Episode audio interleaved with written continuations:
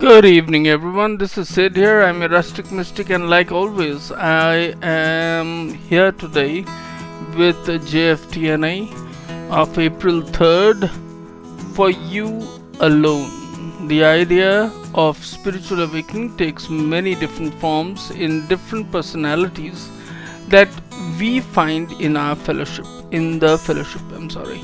It's from basic text, page 49. Though all work that though we all work the steps, some of us experience a spiritual awakening resulting from them in our own way. The shape that spiritual awakening takes in our life will vary depending on who we are.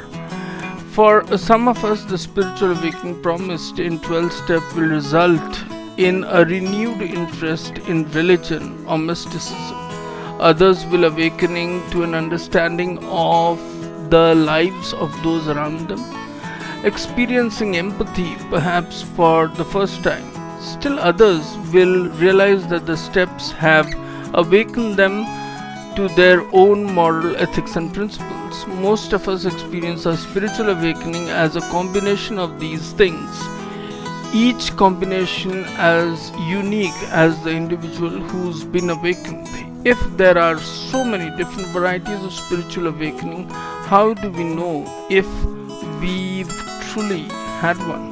The 12th step provides us with two signs. We found principles capable of guiding us well, the kind of principles we want to practice in all our affairs. We begun to care through enough about other addicts to freely share with them the experience we've had, no matter what details of our awakening are like. We all are given the guidance and love we need to live fulfilling spiritually oriented lives. Just for today, regardless of the particular shape, my spiritual awakening has helped me fill my place in the world with love and life. For that, I am grateful.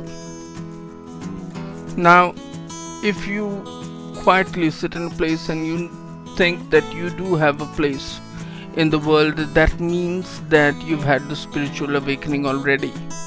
That's what I think.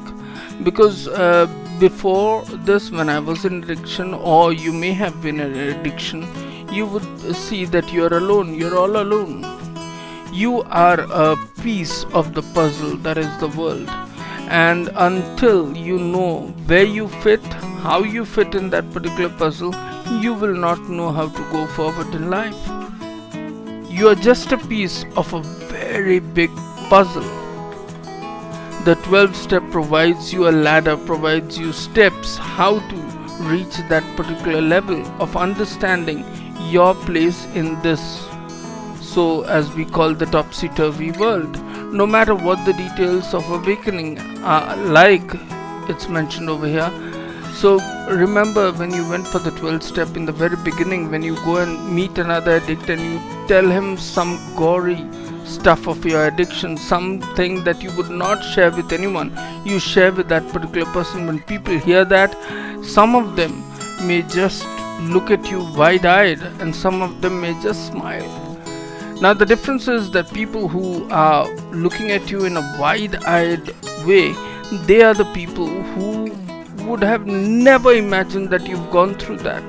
And people who are smiling show you the understanding through that smile. You don't get offended. You feel that understanding from a fellow member that okay, he's also been through the same thing that I have I have gone through in life.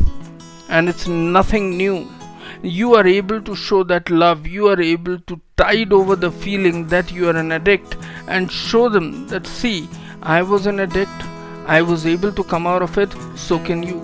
If you share this love that you have received when you went to NA or AA for the first time you are already awake. The spiritual awakening has already happened and you are able to share the love that you have received. Regardless of the particular hope my spiritual awakening has helped me fill my place in the world my place in that puzzle i know how i fit in this world with love and life i'm not committing slow suicide by taking that poison inside me and i'm grateful As soon as I'm grateful, I am there. I am awake. I am spiritually awake. Love you all. Please remember to like, share, and subscribe to my podcast and share the love as you get it. Thank you so much.